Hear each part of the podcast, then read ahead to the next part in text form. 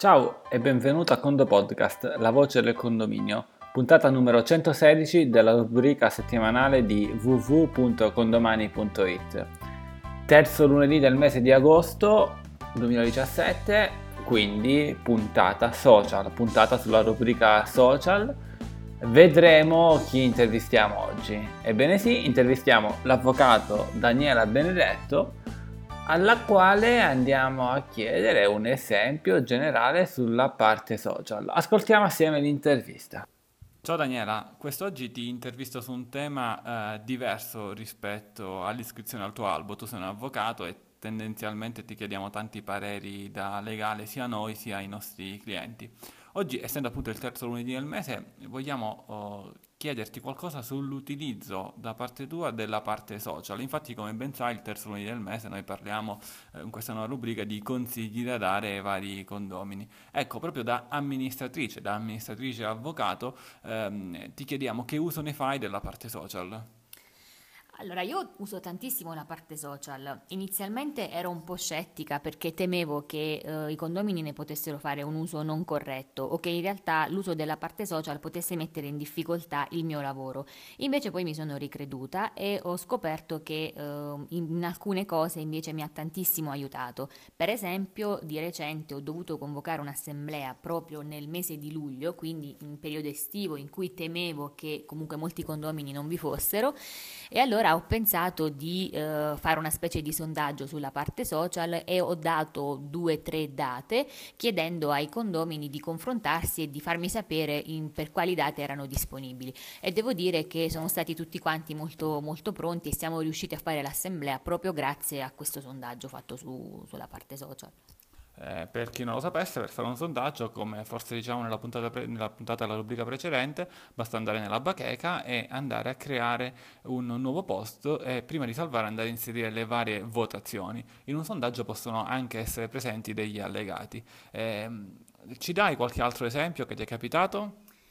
Sì, eh, la parte social per me è molto importante per quanto riguarda le richieste di intervento, quindi funzionano tantissimo perché eh, così si eh, evito il fatto di ricevere tante telefonate o tanti contatti dai condomini, quindi io spingo molto a che loro mi eh, facciano le richieste sulla parte social in modo tale che eh, sono visibili da tutti e tutti possono magari eventualmente interagire. E, um, recentemente è stato fatto proprio questo, c'era un problema con un impianto fognario, ma era un problema che avvertivano soltanto soltanto alcuni condomini. Quindi io ho chiesto di confrontarsi sulla parte social e di farmi capire mm, chi uh, avesse questo, questa necessità, in modo tale che è stato opportuno ed è stato utile per me dare delle giuste indicazioni anche al, uh, alla ditta che poi uh, ho convocato, ho, ho, chiamato in questo caso per risolvere il problema. E mm, poi ancora, ma gli esempi ne, ne potrei fare tantissimi perché veramente io la uso quotidianamente in tutti i miei condomini. recentemente c'è stato anche un problema problema, per esempio un condomino mi ha contestato um, delle, delle, cose, diciamo ritenendo che non avessi fatto delle, delle richieste di, di, intervento e su questo aspetto qui molti condomini sono intervenuti, ci siamo confrontati, io naturalmente insieme a loro e devo dire che questa discussione fatta sulla parte social è stata utilissima perché poi quando siamo andati in assemblea avevamo già smaltito molto l'argomento, avevamo già espresso le nostre opinioni ed è stato stato poi semplice trovare una soluzione comune fra, in assemblea, insomma, tra tutti. Anche qui sulle richieste di intervento oh, ricordiamo che si possono inserire gli allegati, ma ora ti faccio un paio di domande che a noi capitano spesso quando eh, parliamo di condomani. Noi abbiamo la nostra risposta, forse sarà diversa dalla tua, non lo so. Um, la prima domanda che ti faccio è il, del classico amministratore Mario che ci dice: Eh sì, ma se io uso la richiesta di intervento, poi cosa faccio? Il condomino mi chiama per telefono, devo caricare, rispondere alle richieste di intervento, lavoro due volte. Io preferisco non rispondere al telefono e poi ogni tanto vado in condominio e se ci sono problemi li risolvo, lavoro molto meno. Ecco, cosa dici a Mario? Ma io, io, lavoro molto meno invece con, con, Condomani, anche perché se tutte le richieste di intervento vengono convogliate appunto sulla parte social, naturalmente non riceverò telefonate, non riceverò mail duplicate, risponderò una sola volta e varrà per tutti. Poi se i condomini magari non si sono collegati o si collegheranno in un altro momento, reggeranno queste risposte, reggeranno tutto il mio lavoro in un secondo momento, però so che eh, avrò lavorato sicuramente molto di meno perché avrò parlato parlato una sola volta per tutti. E la cosa, il vantaggio è quello di poter visionare poi chi ha letto la risposta, quindi chi ha letto il commento.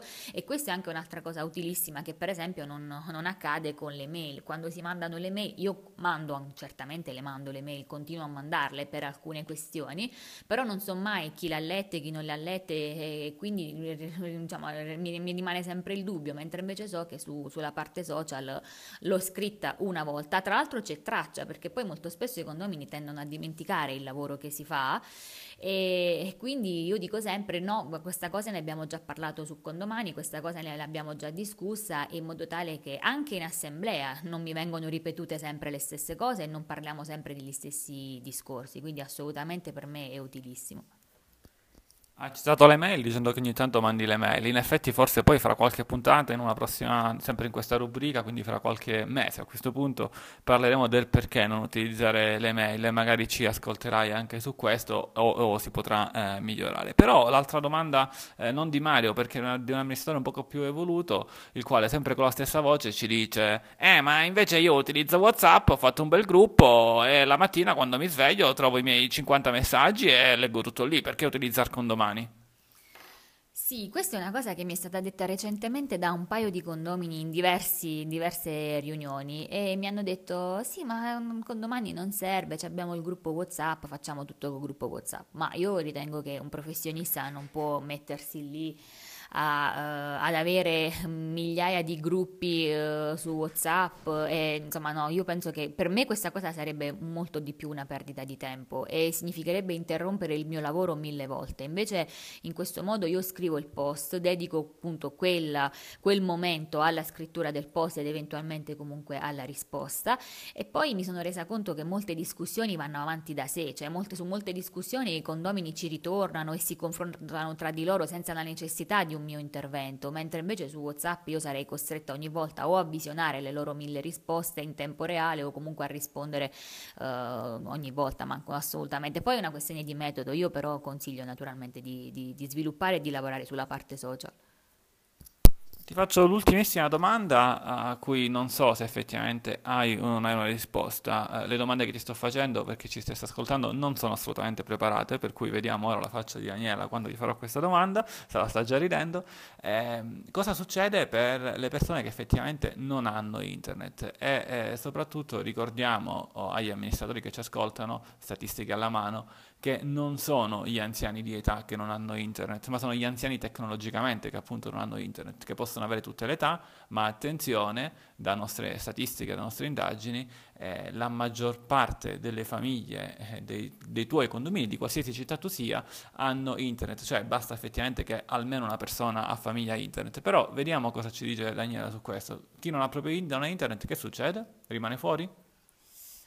Allora, um, per quanto riguarda la mia esperienza, io posso dire che innanzitutto non è un problema di età, perché ci sono condomini veramente anziani che eh, regolarmente mi hanno dato il loro indirizzo mail e che mi scrivono regolarmente, addirittura si collegano uh, sulla parte social, quindi non è un problema di età. È un problema, sì, potrebbe essere un problema comunque di, di internet, ma anche su questo io ho riscontrato che è una questione di volontà, cioè ci sono comunque dei giovani che assolutamente hanno il cellulare all'ultima, all'ultima moda e hanno sicuramente la connessione, ma continuano a non collegarsi e a non utilizzare condomani nonostante i miei continui eh, solleciti. Quindi um, il discorso di non avere internet è abbastanza relativo perché anche le persone che magari comunque non ce l'hanno o dei condomini che si, si collegano attraverso l'ausilio magari dei figli o dei nipoti di qualche persona più giovane che diciamo che, che, che sta con loro. A volte è proprio un discorso di non volere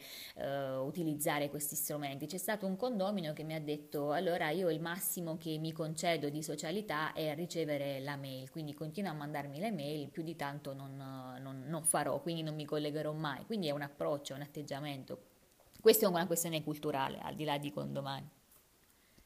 Beh, in effetti sì, bisogna effettivamente insistere perché poi alla fine i condomini ne hanno dei vantaggi, hanno dei vantaggi, ne parleremo in qualche altra puntata, anche di poter controllare tutta la contabilità.